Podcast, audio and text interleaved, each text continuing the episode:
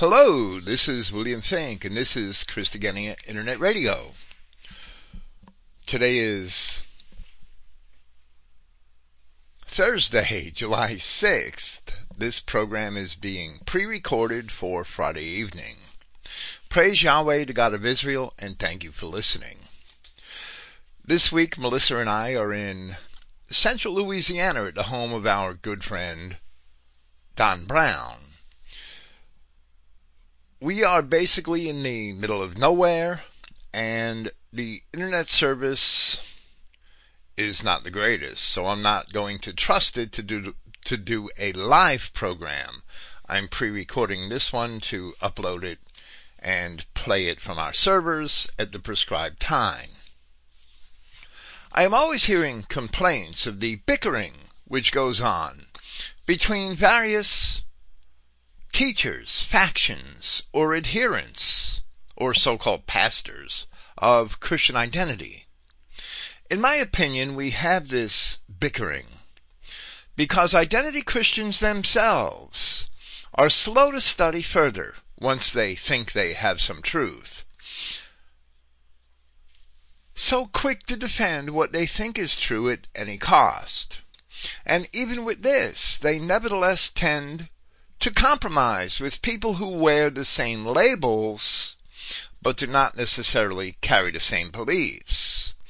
We create sects because we do not study, and we argue because we tolerate those who refuse to study further and come to terms with greater truths.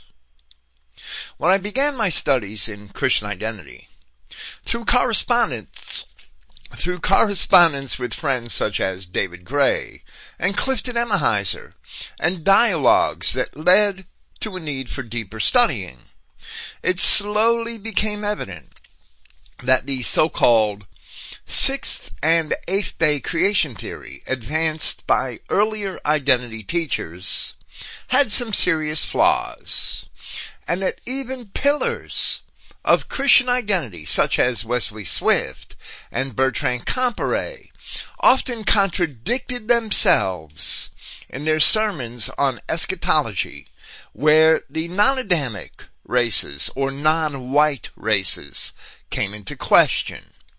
Of course, I didn't realize for some years the amount of arguing that such a realization would bring. Today, as the camp of the saints is overrun by the enemies of God, and as there are more and more tares found amongst the wheat, the issue of race in scripture is more important than ever before. We must get it right, and the bickering will not cease until identity Christians understand that they can no longer accept the clowns who wish to destroy us by obfuscating the distinctions that are clearly outlined in the word of Yahweh our God.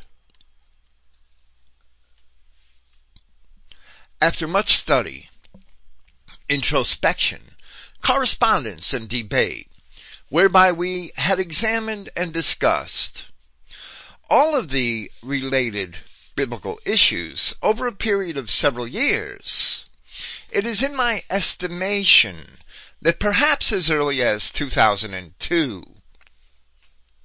give or take a year, both Clifton Emahiser and myself became more and more convinced of our current position that Yahweh our God did not create the non-white or non-Adamic races as we know them, as we know them being a key word, or a key phrase. And that those other races must have originated corruptions spawned in rebellion from Yahweh or originated as corruptions spawned in rebellion from Yahweh. While Clifton often mentioned or alluded to the possibility, at least as early as 2003, in 2005, in my Broken Cisterns essays, I openly posited the notion that the other so-called races here on earth are the product of the corruption of the fallen angels. Since then, both Clifton and I have studied the matter rather persistently, and I remain convinced that it is true. Recently, I saw one acquaintance ask the constantly recurring question, where in scripture does it actually say that the non-Adamic races are entirely hybrids and not Yahweh's creation? And I would respond by asking, where in scripture is the creation of the other races listed at all? And where in scripture is the creation of any hybrids listed at all? Except for a few documented cases of fornication, where in scripture is the creation of any bastards recorded? The Enoch literature found in the Dead Sea Scrolls describes the corruption of Yahweh's creation by the so-called fallen angels, which resulted in an advent of bastards. The fact that entire nations had become bastardized, which is a historical fact, is alluded to in scripture in certain instances, but is never entirely explained in scripture because scripture focuses on the children of Israel alone. Yet we see in scripture that if it were not for the grace of Yahweh our God and the promises which he made to the patriarchs, even they certainly would have become bastardized. As we have often asserted, in the end, there are only two classes of so-called people which are mentioned anywhere. Sons and bastards, sheep and goats, good fish and bad fish, wheat and tares. How did Yahweh make bad fish? Are not the bad fish the same as the tares planted by the devil? The parables of Matthew chapter 13 certainly make that suggestion, as Christ gave us the parable of the wheat and the tares in the same conversation as he did the parable of the net. These parables both teach the same lesson using different allegories. In his second epistle, the apostle Peter said that non-Israelites amongst us are natural brute beasts made to be taken and destroyed who speak evil of the things that they understand not, and shall utterly perish in their own corruption. This describes a lot of those bickerers who claim to be two seed line. But everything that Yahweh created was good. Nothing he created was corrupt, and none of it was made simply to be taken and destroyed. Likewise, in his one short epistle, the apostle Jude called those same entities spots in your feasts of charity. Clouds they are without water, trees who, whose fruit withers, without fruit, twice dead, plucked up by the roots. Wandering stars, to whom is reserved the blackness of darkness forever, among other things among other things which Jude had called them. After the murder of Abel, Cain was sent away into the land of Nod, which means wandering, the land of wandering. Ostensibly that is where he found his wife, and joined himself to those wandering stars, the fallen angels of whom Jude had written. In the beginning, there were two trees, the tree of life, and the tree of the knowledge of good and evil. The tree of the knowledge of good and evil was represented by the serpent, and corresponds to the devil and his angels, which we see described in Revelation chapter 12, where the identity of the serpent is revealed. So what are every plant which the Heavenly Father did not plant, which Christ tells us shall be rooted up. How can they not be branches from the tree of the knowledge of good and evil? That is what they are. Corruptions of Yahweh's creation. The bad fish in the parable of the net. And they were not created by Yahweh. So in the end, we are told that all of the goat nations, without exception, go into the lake of fire prepared from the beginning for the devil and his angels in Matthew chapter 25. They all share the same destiny because they all had the same origin. For that reason, in the end, there will only be one tree standing, the tree of life, which contains the twelve manner of fruits, the twelve tribes of the children of Israel.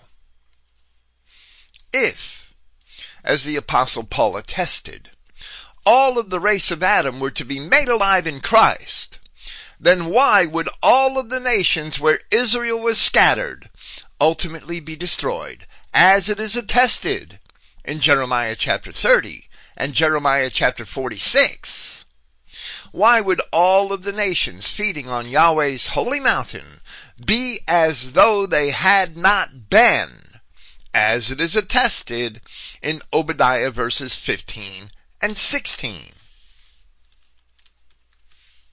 If they are not the bad fish being cast into fire, if they are not the goat nations facing the same fate as the devil and his angels, if they are not the tares to be gathered and destroyed at the end of the age, then what are they?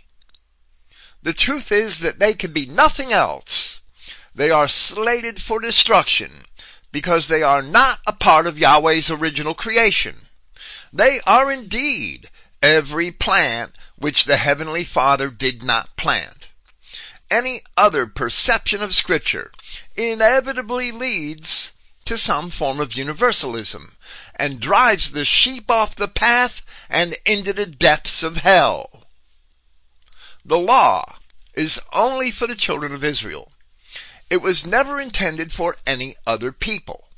King David had gloried that Yahweh gave the law exclusively to Israel in Psalm 147, where he wrote, He showeth his word unto Jacob, his statutes and his judgments unto Israel. He has not dealt so with any nation. And as for his judgments, they have not known them. Praise ye Yahweh. David was happy. He praised Yahweh for not showing his statutes and his judgments to any other nation, even other Adamic nations. The fools who cite Genesis chapter 1 and claim that we are to master over these other so-called races and teach them the law are lying. They are deceivers who ignore the many contrary admonitions in scripture. This concept is called dominion theology, and it is a very dangerous lie, since it is always followed by the concept that other races can somehow be Christian, which inevitably leads to egalitarianism and ultimately to fornication. Having dominion over God's creation is not the same as teaching the other so-called races the law, since the law is only for Israel, as we have just seen in the 147th Psalm. We read in 1 Chronicles chapter 17, For thy people Israel did thou make thine own people forever. And thou, Yahweh, becamest their God. Likewise, Christ himself had said that the first of all the commandments is here, O Israel, Yahweh our God is one Lord where we see that Yahweh remains the God of Israel and of no other people. Once again, any other perception of scripture inevitably leads to some form of universalism and scatters the sheep. Stop entertaining the clowns who preach otherwise. And only then will the bickering between identity Christians cease. With this, we shall present Clifton Emahiser's special notice to all who deny two seed line, and this is part 10. Clifton opens and he says, I have now completed nine special notices to all the anti-seedliners that we are in a war. This is number 10. At the present time, the enemy in this war has an agenda of convincing every white to jump in bed with a member of another race. And Clifton notes that this is mostly women. However, we would say that today, 15 years later, or 14 years later, there are a lot more white men race mixing as there used to be. Clifton continues and says that while all this is going on, the anti-seedliners proclaim there isn't an enemy. They may deny that they are making such a claim, but by contradicting the two seed line truth, they are in essence making such an assertion. Therefore, all the blood of these white victims of Jewish propaganda is on their hands. They are actually aiding and abetting the enemy in their vicious plot to destroy the white Israel race. And Clifton is talking about these anti-seedliners, men such as Ted Weiland. Clifton says, when you next observe the product of a mixed marriage, thank the anti-seedliners for their part in assisting the enemy in their diabolical plot. Also, those who are in support of the anti-seedliners become accessories after the fact. If you are not sure how your pastor stands on this issue, maybe you should ask him. Write and tell him that you would like to support him. But you can't as long as he doesn't teach two seed line. After all, it's your children, grandchildren, and great grandchildren who might race mix as a direct or indirect result of the anti-seedliners message. Wake up we are at war. And of course I understood what Clifton meant when he wrote these words, but I did not realize how much, back in 2002 perhaps, I did not realize how much this had impacted some circles within Christian identity until I left prison at the end of 2008 and began interacting with other identity Christians in social media. If you give legitimacy to the other races as people, once they are perceived as people, you are indeed inviting the danger of Christianizing them and fornicating with them intermarrying with them. This is something that many identity Christians sadly did not get. As Eli James once told a Mexican, and we have the recording, once told a Mexican that he could be a Christian. There is only one body of Christ. And if you accept non-whites as Christians, how do you not imagine them to be part of the body of Christ is beyond me. And once you imagine them to be part of the body of Christ, how can you have a moral basis for refusing to intermarry with them? You cannot. There is no moral basis. That's why kinism as an ideal is a failure because it contradicts itself only a proper view of two seed line, where there are only two parties of so-called people in the world, sheep and goats, sons and bastards, wheat and tares, good fish and bad fish, only that understanding of scripture gives us a sound moral foundation and a sound scriptural foundation whereby we may properly preach against race mixing.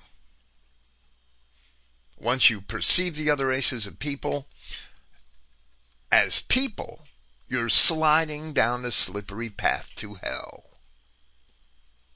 Followers of Ted Weiland still argue with me in social media in defense of non-white races.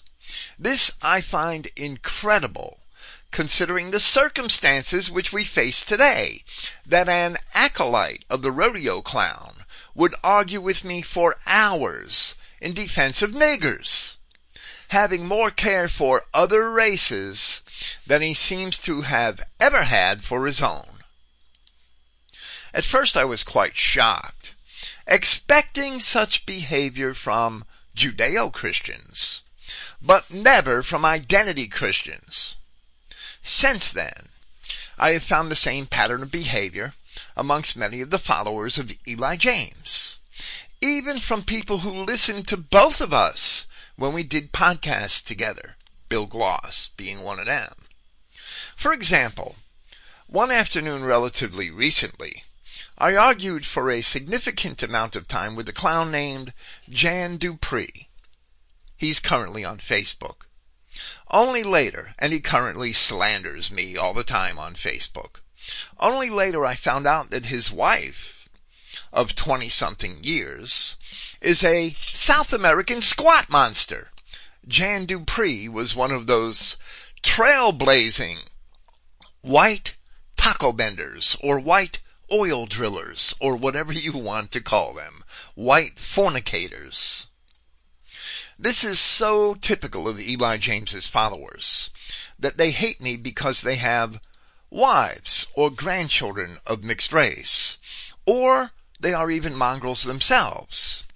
And identity Christians who accept these people share in their sins, as Paul of Tarsus warns us in the closing verses of Romans chapter 1 when you approve of these people, when you accept these race mixers or these defenders of race mixing or mongrels, you share in their sins. You're just as responsible for their sins as they are. That's the law of God. Continuing with Clifton. He says, I really can't see a lot of difference between Ted R. Weiland and John Hagee for they both teach that the Jews are God's chosen people. John Hagee said this, Let me tell you this. Genesis 12:1 and 12:3 says, I will bless those that bless you and I will curse those who curse you. If something within you resents the Jewish people, that something is a demon spirit, according to John Hagee, of course. The Jewish people, according to the Word of God, are the apple of God's eye. And of course that's not true. The nation of Israel is the object of God's affection. And that part is true. It just doesn't really apply to Jews whatsoever. Continuing to quote Hagee, for David said, he that keeps Israel, and the phrase keep was a military term, he that defends Israel neither slumbers nor sleeps. Abraham, Isaac, and Jacob and Jesus Christ were all Jews. And of course, John Hagee is only reiterating the lies and the deceit of these people that we know as Jews. These were the words of John Hagee, but Clifton will now show that Ted Weiland is not much better as he continues and he explains that Ted R. Weiland, in his book Eve, Did She or Didn't She, on pages 68 and 94, makes parallel statements to Hagee. And quoting Weiland, Clifton writes, Seedliners claim that because the Pharisees and their progenitors were charged with the murders of all the righteous from Abel to Zacharias, they cannot be Israelites, but must instead be Cainites of the seed of Satan. The truth is that because the Pharisees and their forefathers were indicted for the murder of the righteous martyrs, they cannot be Cainites, but must instead be Israelite. the seedliners teach that the Pharisees were Cainites of the seed line of Satan, whereas Matthew chapter 3, chapter 27, John chapters 7 and 8, Acts chapters 4 and 7 declared that the Pharisees were Judahites of the seed line of Jacob, Israel. And of course, only some of them were. But the re- but their leaders, for the most part, were not of the seed of Jacob, Israel. And Ted Weiland is oversimplifying the scriptures to a great degree by insisting that all of the Pharisees and Sadducees were basically of the same race. They're all Israel or they're all not. And identity Christians do that same thing. They often oversimplify the scriptures and imagine all those who are opposed to Christ as not being Israelites, when in fact, some of them were.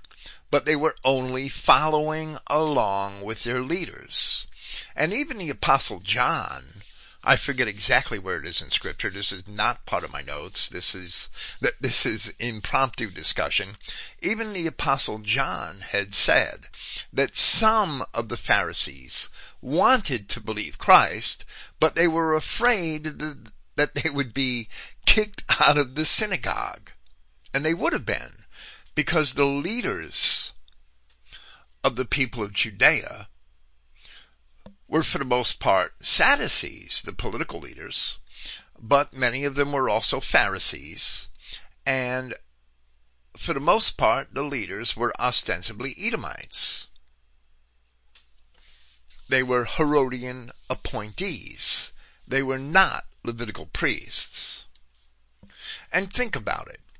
If Weiland's words are true, then we must accept all the Jews as being of Israel.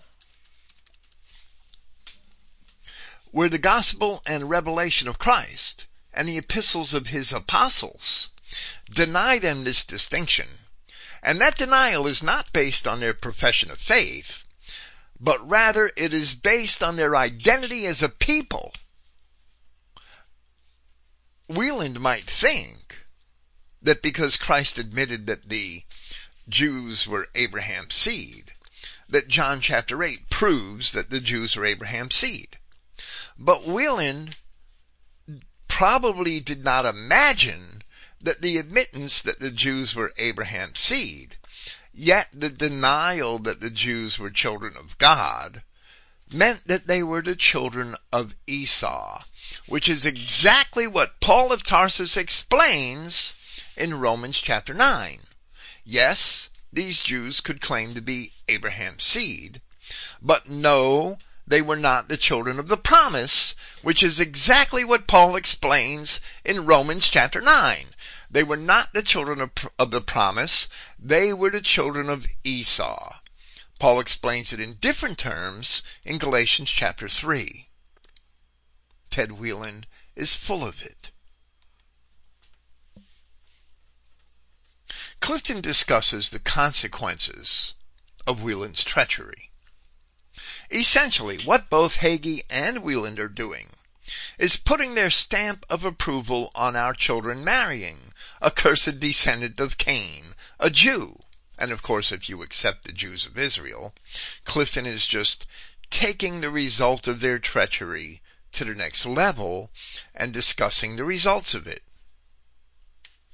He says that I really fail to see much difference between those two. Again, Weiland will try to imply that Cain was a son of Adam with the same genetics as Abel. If this were true, it would again lead to the approval of a marriage between our children with a Jew. To see if that is correct, let's put it to the acid test. Inasmuch as both Weiland and Hagee are implying that the Jews at the time of Messiah were God's chosen people, then according to scripture, if we bless the Jews, as Hagee had quoted Genesis chapter 12, we can only be blessed because Genesis 12:3 would apply to the Jews and those who bless them. And Clifton says that if we are not blessed for blessing the Jews, then the Almighty is a liar.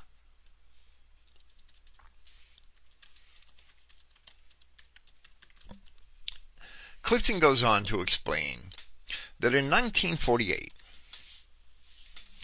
the state of Israeli, he won't call it the state of Israel because it's not, the state of Israeli was supposedly born. For 53 years now, meaning as of 2001, the United States has been pumping money into the Israeli state and Clifton makes a quip that it's the Israel lie state. The United States has been pumping money into the Israeli state in enormous amounts. Billions upon billions. Sums of money that the ordinary person cannot even envision. No other nation in all history has pampered a people as the United States has mollycoddled the Israeli state if the Israelis are God's chosen, and if the Almighty's words are true, referring to Genesis 12:3, the United States should be receiving blessings never before conceived. Let's take a look at what these blessings consist of. We are being blessed with an ever increasing abortion rate. Well, praise God for that blessing. We are being blessed with an ever increasing divorce rate. Isn't that simply a wonderful blessing? Let's praise God for that one too. We are told that homosexualism and lesbianism are on the increase. What marvelous blessings these are. And of course Clifton is being sarcastic. Let's again praise God for those glorious blessings also. Every day rape is on the upswing. Isn't it just wonderful what God is doing for us? The murder rate is ever on the rise in every part of the country. What an amazing blessing that one is. Let's praise the Almighty for that one too. Drug addiction is going out of control. Isn't that a fabulous and wonderful blessing? Personal debt is going through the ceiling. Oh, please, God. And of course, Clifton puts God in quote marks there because of, he is being sarcastic. Oh, please, God, bless us some more. Isn't it wonderful that robbery and breaking and enterings are on the increase? Children and adolescents are committing major crimes at a younger and younger age. What a wonderful new trend for the future. And then to Clifton's list, we would add the fact that, with the help of the Jews, we are currently being flooded with niggers. And what a blessing that has turned out to be. Of course, there are many other such blessing, blessings that we can list here. Clifton says, if all of these are blessings, I would really hate to see what a curse might look, might be like. It would appear we weren't doing better when we weren't blessing the Jews as much. What does it all boil down to? Just this. If the Jews are God's chosen people, as Weiland and Hagee claim, then Yahweh is a liar. For under that prerequisite, we should be the most blessed nation on the face of the earth in all of history.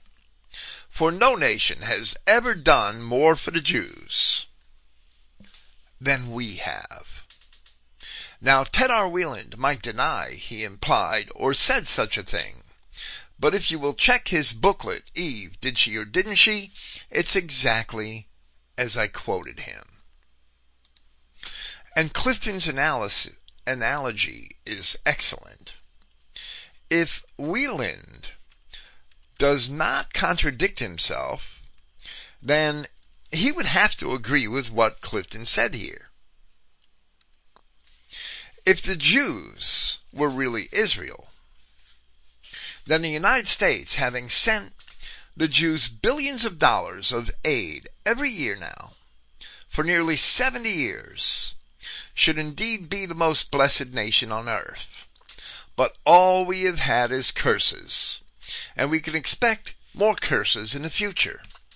So if the Jews are the children of Abraham and Jacob, then Yahweh cannot be true. But if the Jews are devils, America is justly punished for its service to devils and Yahweh our God certainly is true. And of course he is. Now concerning the sin in the Garden of Eden, Clifton continues under the subtitle, The Mental Seduction Theory, which is a major flaw of the so-called anti-seedliners. The prime argument used by the anti-seedliners is that Eve was mentally seduced rather than having been physically seduced. That is ludicrous. James chapter 1 verses 14 and 15 describes seven definite steps in the process of sin as follows. But every man is tempted when he is drawn away of his own lust and enticed. Then, when lust has conceived, it brings forth sin, and sin, when it is finished, brings forth death. The seven steps, the seven definite steps on the path to sin. The seven steps are temptation, which is evil thought, being drawn away, which is a strong imagination or fantasy. And then lust, which is a delight in viewing someone or something. And then being enticed, which is a weakening of the will. And then lust conceived, which is yielding. And then the sin itself, which is a sinful act. And then death which is the result of the actual sin. And Clifton is correct in making those steps, following the description offered by the Apostle James.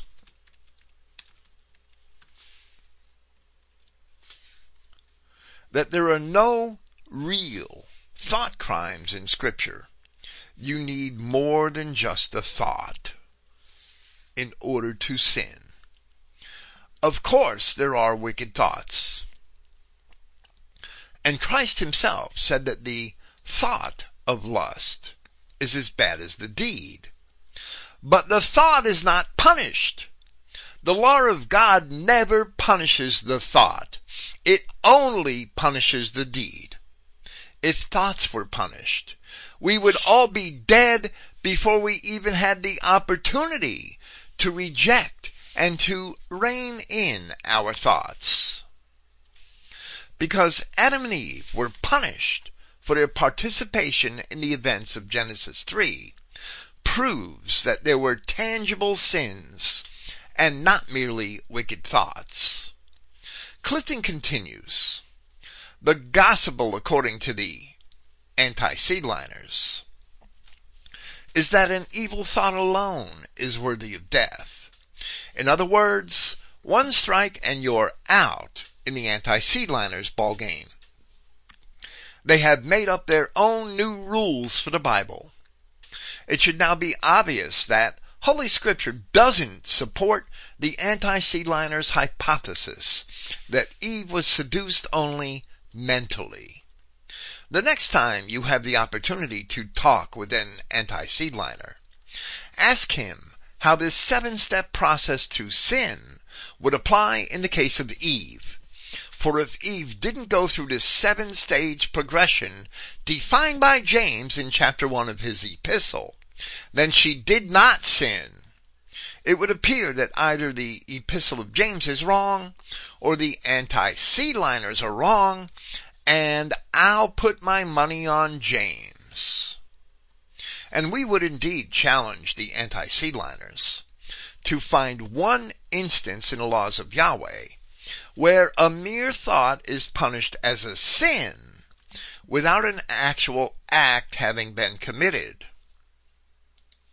Clifton continues, not only do the anti-seedliners err concerning the full mental and physical seduction of the Eve, but they accuse the Almighty of unjust punishment for her sin.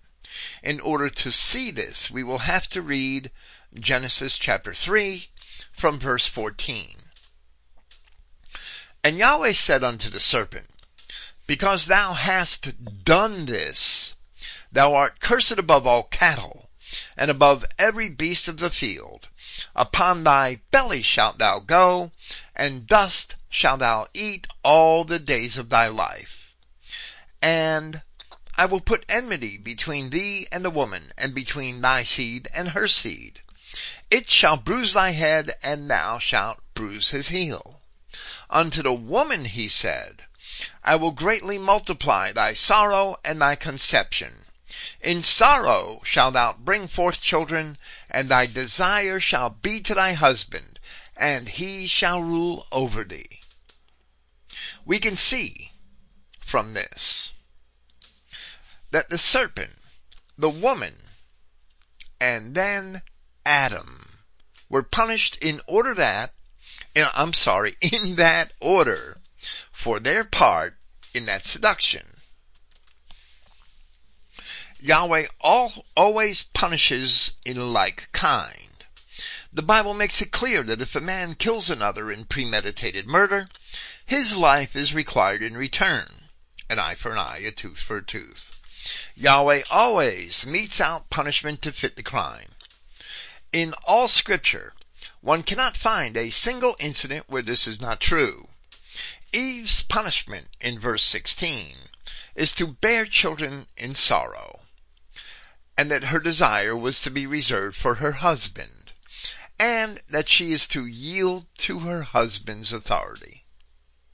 And we would interject that where the text says, thy desire shall be to thy husband, it actually proves that where Eve had desired the allegorical tree, that that tree was actually another man. Returning to Clifton, or another male adult. Returning to Clifton, he elaborates. Let's now zero in on the punishment of bearing children in sorrow. The word sorrow means worrisome. The word sorrow as Strong's Hebrew Dictionary defines it, means worrisome. For example, labor or pain.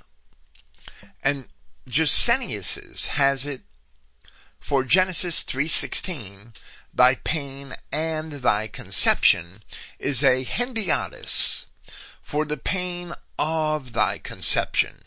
A hendiadys which actually is Greek for, for, for one from two, or one through two, meaning that we can get one object out of two descriptions. That's basically what it means.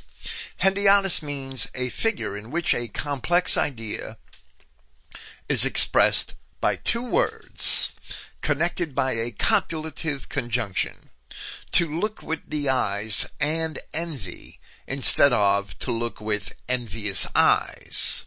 In other words, the pain of thy conception, not thy pain and thy conception. Thus there are three separate conclusions which can be biblically drawn from Yahweh's pronouncement to Eve. That Eve would bear children in pain. That the pain would affect the very part of the body where the sin occurred that her sexual desire would be to her husband. Why did Yahweh even mention it if she were always true to Adam?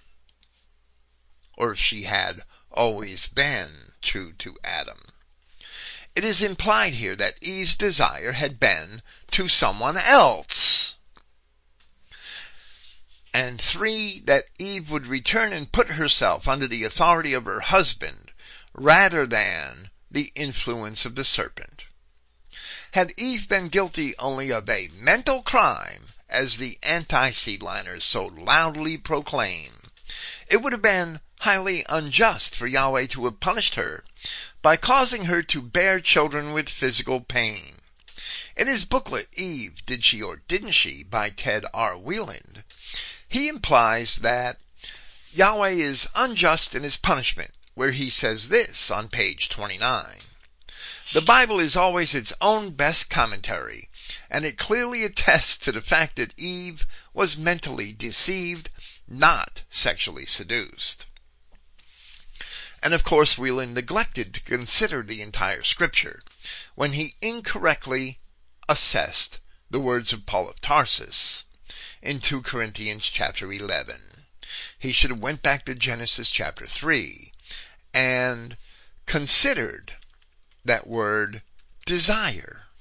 That would should have been his first consideration and why Eve's desire would have to be to her husband as the result of her being deceived by the serpent and her desiring that the tree was good for food and pleasant to the eyes, which is clearly sexual innuendo. When we compare it, as we have here in recent weeks, to the text of the contemporarily written Epic of Gilgamesh, where much the same language was used in a clear case of sexual desire and fulfillment. Clifton continues, not only that, but Weiland scoffs at Dan Gayman's work, which we don't entirely agree with, but Dan, Gayman had some things straight and did some things that were quite good. Not only that, but Weiland scoffs at Dan Gayman's work, The Two Seeds of Genesis 3.15, on page 16 where Gayman said this, and Clifton, Clifton quoting Gayman, in the divine punishment inflicted upon the woman Eve in Genesis 3:16. Why did Almighty God employ the pain of childbirth? What is the purpose of the use of the word conception? How about the use of the word desire? The truth is that God made the punishment to fit the crime. And that is certainly true. Clifton continues and says that there is one thing for sure. Weiland's hypothesis of the account of Genesis 3:16 surely does not fit the crime. If it did, when women bear children, they would suffer severe mental anxiety without any physical pain. And Clifton is once again being rather appropriately sarcastic. Stephen E. Jones, in his The Babylonian Connection, a work written to repudiate Two Seed Line, on page 42 says this. We then conclude, Clifton quoting Stephen Jones, we then conclude that when Eve explained to God that the serpent had beguiled her, she meant that he had mentally deceived her. He corrupted the truth of God's word by preaching another Jesus, with the word God in parentheses, evidently belonging to Stephen Jones, another spirit and another gospel, just as Satan's ministers have done through all the ages. And when Eve believed Satan's doctrine, she too was corrupted. Nashah, as used in Genesis 3:13, had nothing to do with physical seduction. And Stephen Jones is basically lying. This is an incredible lie. We see nothing. We see that Eve was enticed to eat the fruit of a tree. We see nothing that could relate that to another Jesus, another gospel. In truth, the race mixing in Genesis chapter 3 had nothing to do with the gospel. Rather, the sin of Genesis chapter 3 was the ultimate reason for the gospel. It was the ultimate purpose for the gospel. Where Paul says, purpose of the gospel. Where Paul says that as in Adam all men die, we learn that race mixing is the sin which leads unto death, spoken of by the apostle John. Because that was the true sin of Genesis chapter 3. Weiland and Jones and all the other anti-seedliners deny this most important aspect of scripture. Let me s- explain something else that is not in my notes. In Genesis chapter 3, we see Adam and Eve are punished. And that they had sinned and were punished for that sin. In the law, Paul says that death reigned from Adam until Moses. And that sin was in the world, even though there was no law, but the sin was not imputed because there was no law. Now, if there is no law, why were Adam and Eve punished? In reality, there was a law. There was one law. And that law was, there was one law that Adam and Eve could break. And that law was kind after kind. That law was eating from the tree of the knowledge of good and evil. That's the law that Adam and Eve broke.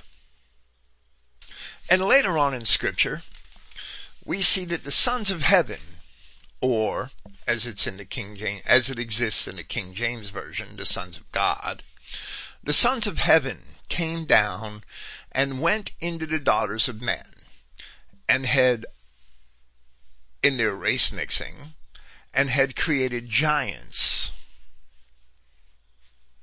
And for that reason, Yahweh God became disgusted with the men upon the earth and punished them by destroying them in a flood, choosing out only Noah and his family to survive because Noah, being perfect in his generations, had not engaged in that race mixing. So what was the law that these men broke? Why were they punished? There was only one law. There was only one law given up to this time, that same law, not to eat from the tree of the knowledge of good and evil. The same law that Adam and Eve broke. Paul of Tarsus's explanation and the account in Genesis, if we follow it correctly, proves that the sin of Adam and Eve had to be the same sin that was being committed in Genesis chapter 6. And that the sin in Genesis chapter 6 had to be the same sin that had been committed in Genesis chapter 3. Because these people were punished, and there was only one law which they could have possibly violated. The law of kind after kind. The commandment not to eat of the fruit of the tree of the knowledge of good and evil. Ted Weiland's right. The Bible is its own best commentary. And when we, when we examine it properly, when we accept the allegories and idioms and interpret them correctly, and when we admit our sin and the substance of, of that sin, everything falls into place perfectly. If there was no law, Yahweh unjustly punished Adam and Eve. If there was no law, Yahweh unjustly punished those people in Genesis chapter 6. But there was a law. There was only one law, kind after kind, which is what the commandment not to eat from the tree of the knowledge of good and evil must have upheld. That commandment upheld Yahweh's first law of kind after kind.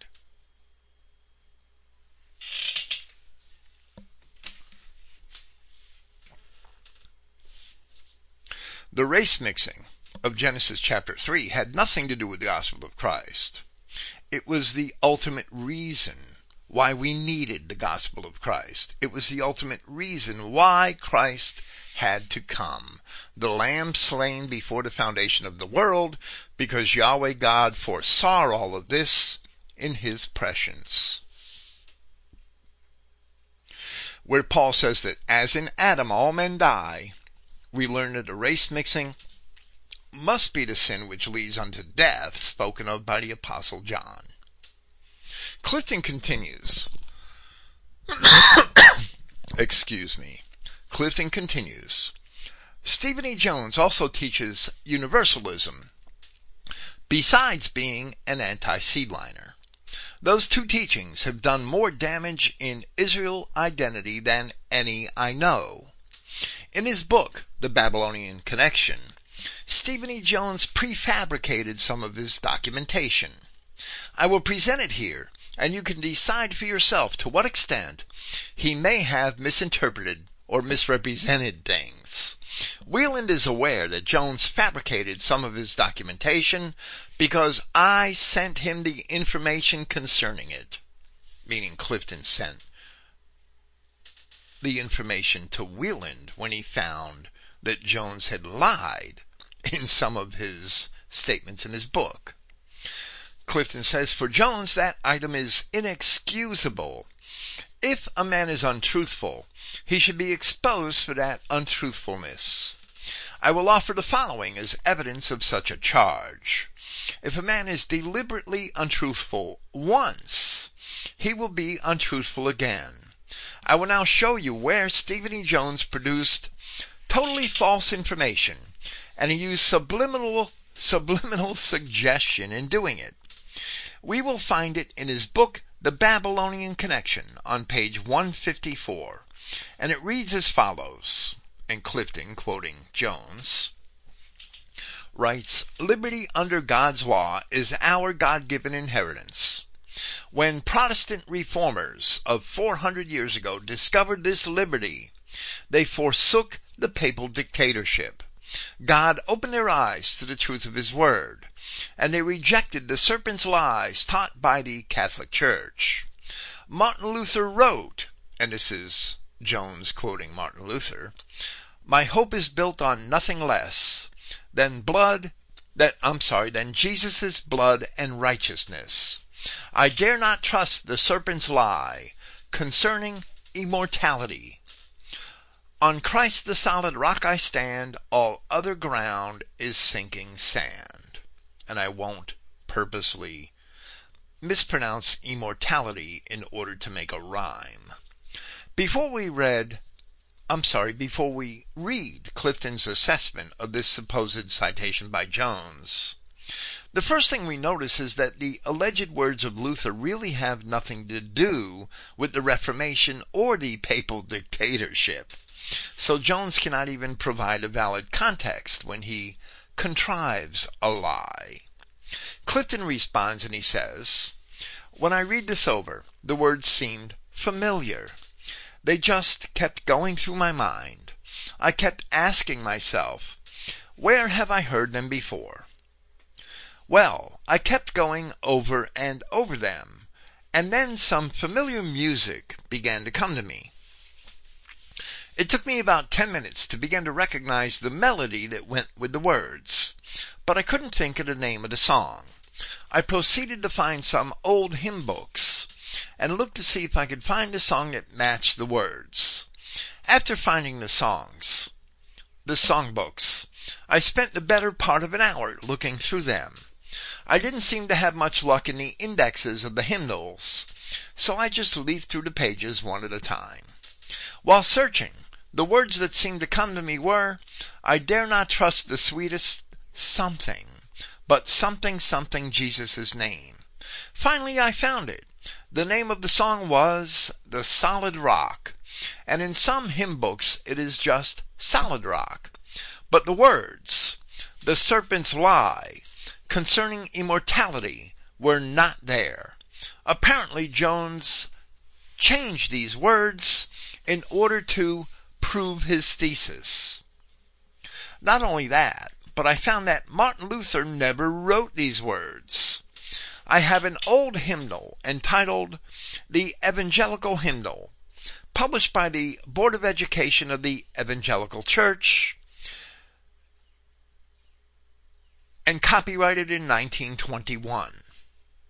For the song Solid Rock on page 150, it has Edward Mote as the author and William B. Bradbury as the composer. From pages 34 to 36, there is found a list of authors. Reverend Edward Mote is listed on page 35 as the author and he flourished from 1797 until 1874. From pages 37 to 39 are listed composers. William Bradbury is listed on page 37 as the composer, and he flourished from 1816 until 1868, and composed 21 melodies, include 21 melodies in the book anyway, including Solid Rock. Now you can judge from this evidence for yourself whether or not you think Jones is being honest or not when he says that Martin Luther wrote these words and Jones changed the words to his own use to boot. Now if Martin Luther wrote these words, then Edward Mote is a plagiarist. In this hymnal, the words used by permission of the Bigelow Main and Company owners are used. This indicates that this company had a copyright against this song, and it could only be used by their permission. And when we visited Clifton Emahiser just two weeks ago, we spent five or six days there, at his home, I noticed a copy of Stephen Jones's book, The Babylonian Connection, was sitting out in Clifton's living room on an end table. I imagined, being in the midst of this series of presentations, that Clifton probably had something he wanted to show me. But we were so busy during the five day visit that we never got the opportunity to discuss it, and it will have to wait. However, I did find online the hymn which Clifton mentions here. It is titled differently, but it is the same hymn. It is called My Hope is Built on Nothing Less by Edward Mote, and it is published on the, on the internet website LutheranHymnal.com, which provides sheet music of traditional worship songs for the churches. The lyrics for this particular song are exactly as Clifton describes them here, even though the title is different, and the phrase solid rock does appear in the lyrics, even though they chose a different line from the hymnal, from the hymn, in order to make the title. My hope is built on nothing less. We'll have links to that with our notes for this evening's presentation. Now Clifton further discusses Jones's lies concerning this hymn, and he says, let's now take a look at the true words to the stanza of Mote's poem, which was later put to Bradbury's melody. I dare not trust the sweetest frame, but wholly lean on Jesus' name. Not, I dare not trust the serpent's lie concerning immortality. By suggesting that change of words, Jones was using subliminal suggestion in his deceitful tactics to get you to buy his argument. The average person would say in his or her mind, oh yes, I know those words. So Jones has a good point here. Subliminal suggestion is a science and is practiced very much by the Jews. The question here is, who might be the Jew behind Jones's doing this? Excuse me. Notice again, no words about the serpent's lie concerning immortality. They were added by Jones, who misrepresented the true author and thought you would never notice.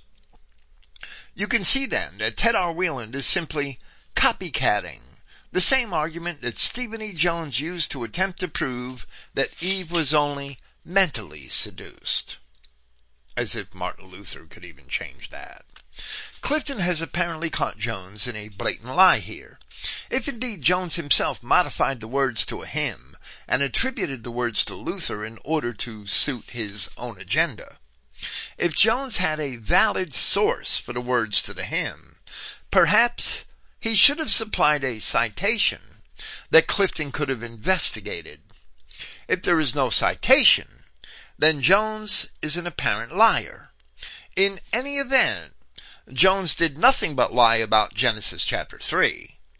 Now Clifton turns his attention to others, and he says in his booklet, The Satanic Seed Line, Its Doctrine and History by Jeffrey A. Weakley.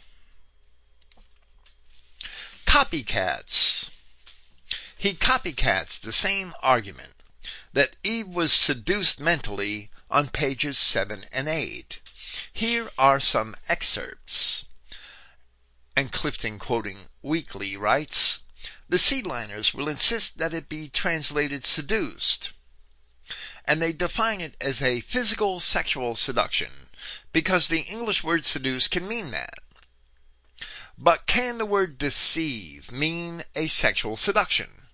When all these definitions are taken together as synonyms, the conclusion one comes to, if he is seeking to be honest, is that Eve was seduced in the mind, not sexually seduced. So the first point in the satanic seedline doctrine does not agree with the scriptures. Eve was not sexually seduced, but rather she was mentally deceived. And of course, Weakley missed all of the other arguments we, which we present, and he is also lying about Genesis chapter 3. Clifton moves on to address still others, and he says, Lieutenant Colonel Jack Moore, in his Seat of Satan, literal or figurative, states this, implying a mental only seduction of Eve. In 2 Corinthians 11:3, the same scripture writer indicates that Eve was beguiled in her mind not through her sexual parts.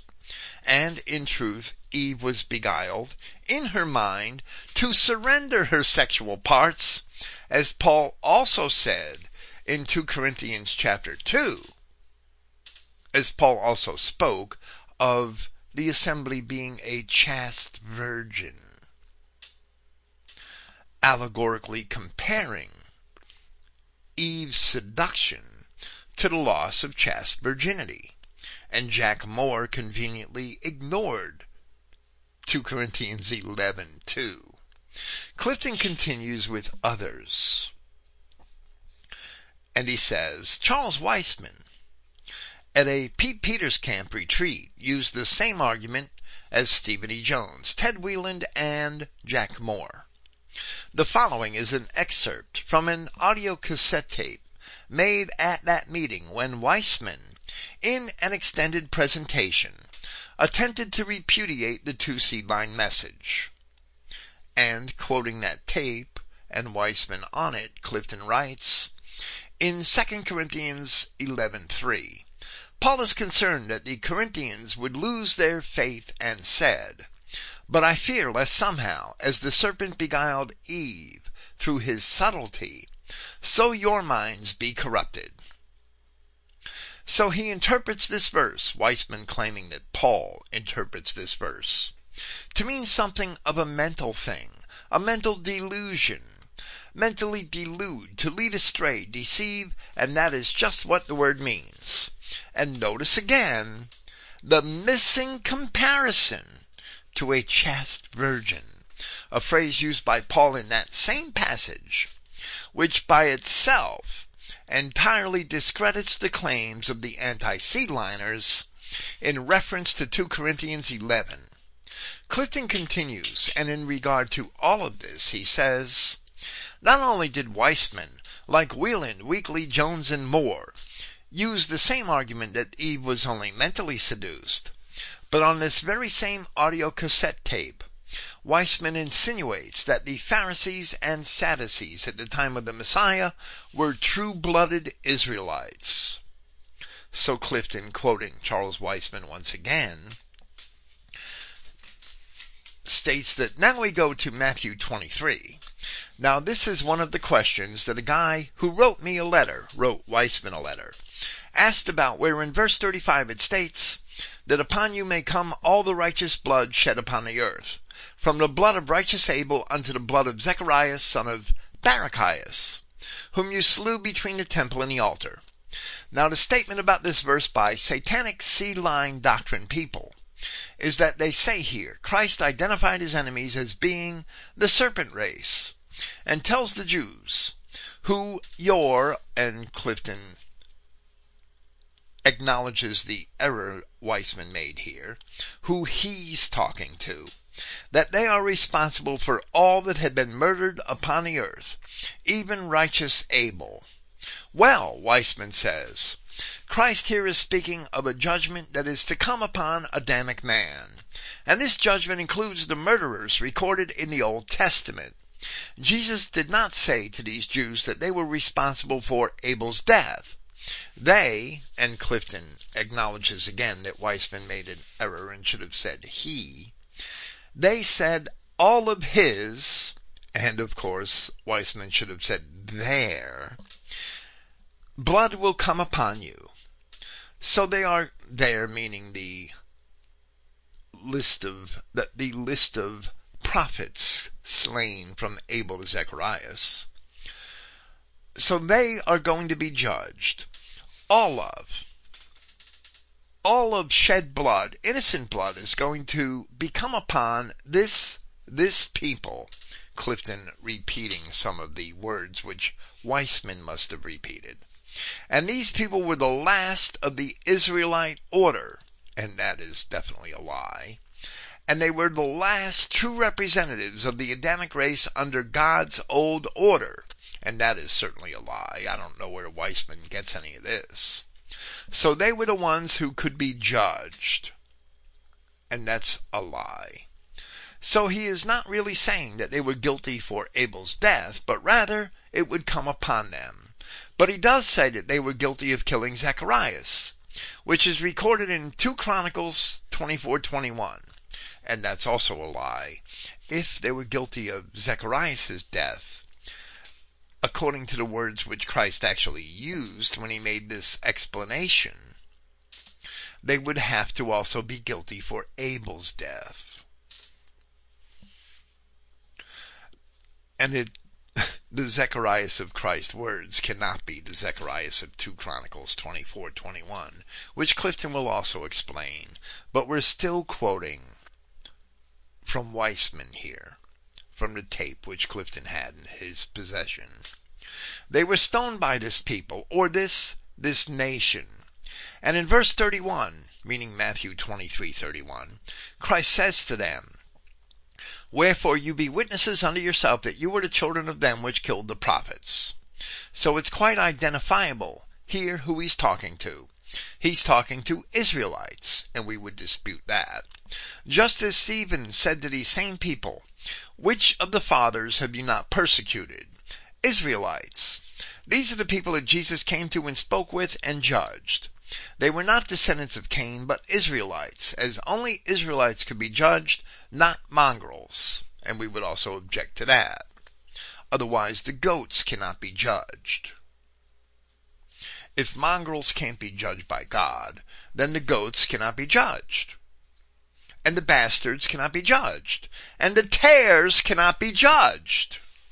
So Charles Weisman does not understand the scripture. Clifton continues and he says, There is fairly good evidence that the words son of Barachias were never in the original script. A commentary on the Holy Bible, ev- edited by the Reverend J.R. Dumelow, points this out on page 701, referring to Zacharias the son of Barachias. Dumelow writes, Jesus probably said Zechariah, as in St. Luke, in Luke's Gospel in chapter 11, without mentioning the Father's name. But the evangelist, or one of the earliest copyists, who thought it necessary to distinguish among the 29 Zechariahs of the Old Testament, and understood the canonical prophet to be meant, added the words, son of Barachias. And I would say that it is more likely that the gloss belongs to one of the copyists than to Matthew himself. Clifton continues, the problem is, most of the prophets were after the Zechariah of 2 Chronicles 24:21. Therefore, it is more probable that Zacharias, the father of John the Baptist, is meant in Matthew 23:35. And he asks us to see the Protevangelion of James in chapter 16. And then he continues and says, in such case, Joshua did indeed mean that all the righteous blood from Abel to Zacharias also, as I have pointed out in several of my special notices to the anti-seedliners, that Josephus makes it quite clear that outside of a minor few, the majority of Pharisees and Sadducees were not of the tribe of Judah by birth, citing Josephus's Wars of the Judeans, Book 2, Chapter 8. Therefore, Weisman's argument against two seed line doctrine is totally spurious. This also shows that it is highly likely that Weiland was parroting Weisman when he mistakenly but unequivocally claimed the Pharisees and Sadducees were true descendants of Jacob Israel on pages 68 and 94 of his booklet Eve, Did She or Didn't She? And while it is possible that Zechariah the prophet was the man intended by Christ, as it is he who is described where it says in Matthew 23:35, Zechariah the son of Barachias, we nevertheless find it unlikely. Rather, we prefer to follow Luke, which does not have the words son of Barachias, and we interpret the passage to be a reference to Zacharias, the father of John the Baptist, whose death is described in the apocryphal literature in the manner in which it was described by Christ. However, in any event, Weisman was wrong because it is certainly not a reference to the Zechariah of 2 Chronicles chapter 24, who did live before most of the biblical prophets and whose father was named Jehoiada rather than Barachias. So Weisman did not really know the scripture very well. He should have never, in reference to Zechariah the son of Barachias, he should have never referred to 2 Chronicles chapter 24. And I believe in past episodes, in past presentations here, I discussed that at length and actually found the commentary which first stated that, which Weisman must have been copying from, and which also had it wrong. But I don't remember that name, the name of that commentary now. The biggest mistake that Weisman makes in that passage, considering that passage, is to consider the condemnation of Christ as a condemnation against the Adamic race. The murder of Abel can by no means be blamed upon the children of Seth, who was not even born when Abel was murdered. Weisman's interpretation is absolutely contrary to the justice of Yahweh and his word concerning crime and punishment. The sins of the fathers may fall on the children, but not the sins of half brothers. And Cain was driven away before the scripture informs us of the birth of Seth only another race, the race of Cain, which is also described in the scripture, can justly be held accountable for the blood of Abel. And they can indeed be traced through scripture all the way down to New Testament times, even if Weisman and Weiland remain ignorant. Clifton continues. I should probably pronounce that Weiland. Clifton continues, there are many who don't realize that Pete Peters is not two seed line. And of course now Pete Peters is deceased. He clear, as is Charles Weisman. He clearly showed his position on the subject when he introduced Charles Weisman at his camp retreat, when Weisman made his presentation against the two seed line doctrine. This is what Peters said. Charles Weisman was definitely one of the intellectuals of the people. And he is a man that has been a very diligent scholar from what I can ascertain. He has some very fine writings, and I've been blessed immensely from some of the things he has brought. Shall we give Charles Weisman a hand? And that's how Pete Peters introduced Charles Weisman, and we would not agree with much of that. Being applauded, Clifton says, Charles Weisman concluded his totally erroneous presentation against the two seed line doctrine by saying the following. And Pete Peters sat right there and he never challenged a single word that Charles Weisman had to say. And Clifton quoting Charles Weisman from that same audio cassette tape says, So why does this two seed line doctrine exist today? Well, it exists because we have a tendency within ourselves to not want to have evil and problems to come from within. We want them to come from without. And therefore, if you tell somebody about a falsehood, about problems coming from without, some other people from groups will accept it. From other groups would, will accept it. But if it's not from within, it's less likely to be accepted. And this is all a totally false premise. It's a totally false argument. Weisman continues and says, same problem when you try to tell people about the corruption and evil in American government. They just can't accept it. But if you tell them lies about some foreign country or about some Saddam Hussein, by which we can date this tape, they will accept that because now the corruption is from without. It's hard for us to accept that problems come from within ourselves, our family, our government, our nation, our race. It's more appealing and acceptable if they are from without. The Cain satanic seed line has problems and evil coming from without, and that's not true at all. An outside source, that being Satan, who were the enemies of Israel in the Bible. Most of them were offshoots of the Adamic race, and Clifton protests that statement with the interjection, bull manure, or bullshit. The Midianites, the Moabites, the Ammonites, the Edomites, the Amalekites, even a lot of the Canaanites. Remember, Esau was your brother, and so was Cain. And Clifton says, bull manure again. And so was Canaan. And so were those who stoned the prophets and who killed Christ. And it's evident here that Weisman is absolutely oblivious to the long line of bastards found in the Old Testament. He continues and says, The truth is that all the evil associated with the line I'm sorry, with the Jew today is from within. That is, it comes from within the people of the Adamic race. Those who were rejected by God, cursed by God, cast out, etc. That is what, in part, constitutes the Jew today. Sort of the refuse of the Adamic race.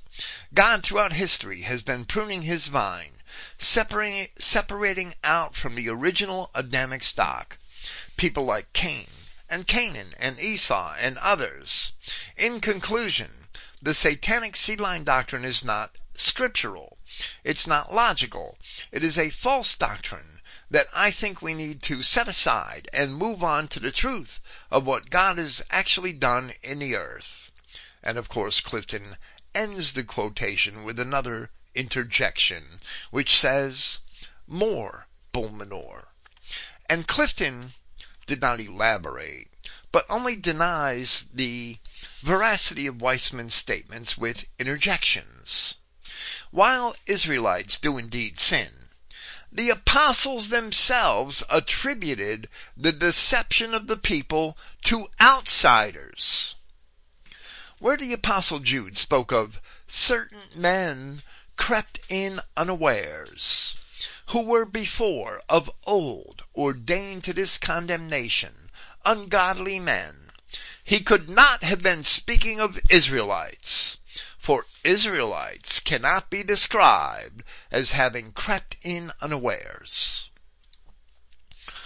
Paul of Tarsus spoke of the same distinction likewise, where in Acts chapter 20, and I'm sorry if I'm still typing, he spoke of the same distinction likewise, where in Acts chapter 20, he first warned of grievous wolves, who would enter in among you, not sparing the flock, and then contrasted them to Israelites leading the flock astray, where he said that also of your own selves shall men arise, speaking perverse things, to draw away disciples after them. So we see there are sheep who can sin. And we see that there are sheep, I'm sorry, that there are wolves in sheep's clothing which sneak in unawares. The wolves cannot have the same origin as the sheep, or they would not be wolves. In both Jude and Peter in his second epistle, both Jude and Peter in chapter 2 of his second epistle, considered these outsiders to have been condemned from the beginning without any possibility for repentance or acceptance. And both apostles related them to the fallen angels. That relation is not merely a spiritual one. And in the Bible, as well as in our history books, the physical relation can indeed be illustrated in turn, the revelation of Jesus Christ connects these fallen angels to the serpent and the tree of the knowledge of good and evil, which Eve had desired when she was beguiled by the serpent. Therefore, two seed line is the only truthful way to consider the scripture, as the apostles themselves had considered scripture. And with that we will close. Thank you for listening. Praise Yahweh, the God of Israel, and please stop entertaining clowns. We will be here tomorrow evening with another pre-recorded program and our good and dear old friend David Burton, a name that you probably have not yet heard. Praise Yahweh and good night.